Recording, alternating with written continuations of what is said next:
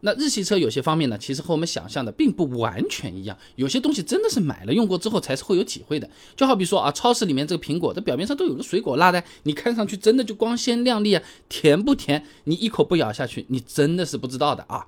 那么买日系车之前啊，身边不少朋友都说日系车嘛，那车皮薄，用料差。不安全，偷工减料，黑心产品，对吧？那这其实和以前国内的工业技术呃发达程度有关系。大家对于这个结构和强度的概念，大多还是停留在比较初级的阶段。很多人几乎就是把往车上你到底堆了多少钢材和这个安全性。就直接画上了个等号，而这个恰恰和日系车的总体设计思路啊，它是相悖的。哎，那《汽车与安全》期刊上面有篇论文，日系、德系不同的理念造就不同的风格。上面啊，哎，有这么说啊，这日本的工业制造水平呢，它其实并不差，但由于是岛国嘛，缺少各种资源，就会导致日本的工业发展史呢，是在寻找一条如何用最少的东西办最多的事情的这么一条路啊。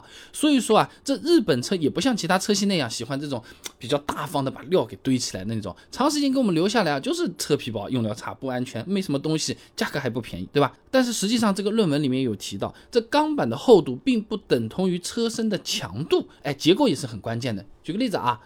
长度相同的钢条，你用三根组成了个三角形，你反而是比用四根组成的那个方形是更稳固的。哎哎，用料是不是还三根少一点？那只有买了日系车，深入了解之后才会发现，啊，日系车的安全性没有我们想象中那么糟糕啊。美国公路安全保险协会 IHS 公布的榜单来看呢，二零二一年获得最佳安全选择加。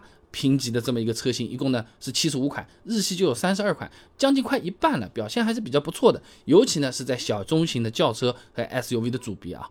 那么日系车它总体的安全性表现并不差，和我们的记忆里的印象真的差距也是比较明显啊。那我们再来说一个，买车之前不少朋友都觉得，哎，日系车它很省油啊。呃，确实也是这样啊。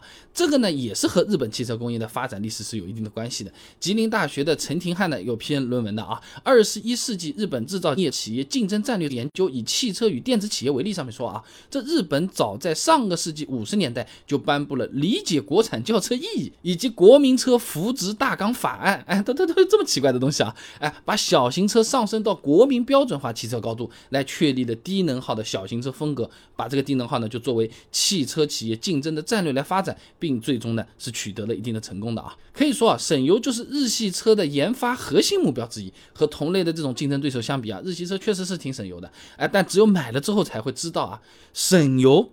它不一定代表省钱，哎哎，不一定代表实惠，哎，因为日系车啊，这种车子本身贵了，甚至有些车子都加价的，是吧？那尤其这种龙头老大丰田，啊，甚甚至是相对比较冷门的那个 MPV 车型，这种塞纳也要加好几万了。丰田旗下的雷克萨斯那名气是来得个大了。二零一九年的时候，甚至还是因为加价行为啊太严重了，都违反那个反垄断法了，罚了八千七百多万元啊。那这一通加价下来，你省是省油，你省油你要省多久，你才能把这个车价省回来啊？哈，那只能说这个省是环保省了啊。那当然了，有的朋友也会说，那加价还不是因为日系车普遍这个口碑比较好嘛？啊，那奇酷网络口碑监测发表在中国广告期刊上面有篇论文《汽车品牌网络社区口碑排名与调查：日系车决胜口碑营销之巅》里面，他说啊，哎。调查做过了，哎，不同车系的网络口碑数据一看呢，哎，这企业的网络社区口碑啊，对汽车消费者的购买决策已经能够形成比较大的影响了。那么日系车在互联网社区中的关注度比例份额呢，占整个汽车行业所有的份额的百分之三十四了，几乎等同于是美系和德系的总和了。而且呢，从各大网络社区的关注点数据来看啊，这日系车在油耗方面呢有优势，动力和外观方面呢同样评价也是不错。最大的短板竟然是价格。简单讲啊，就产品是还好的。就是价格贵了点，那这个好口碑呢，也给日系车带来了比较好的保值率啊。JD Power 和五八汽车呢一起发布了一个二零二一中国汽车保值率研究报告，里面有数据的啊。这日系的三年保值率是所有车系里面最高的，百分之五十八点三。第二名德系还比它低五点五个百分点啊。美系的话是要低十三点三个百分点的。举个例子啊。二十万的日系车，三年后大概还能卖个十一万六千六。那同样的德系车呢，只有十万五千六了，差了一万块了啊。美系就更少了，大概只有九万块钱了，相差了两万六千多啊。只有卖车的时候才知道日系车有多保值啊。那一些特定的车型，你比如说丰田的兰德酷路泽、普拉多，甚至还有开三年原价卖、开两年加价卖的情况，简直就是理财产品了啊。所以总的来讲啊，日系车和我们的印象里其实有很多地方不一样。哎，这些确实也只有你真的买了用了，哎，才知道哎这个东西不一样在哪里啊。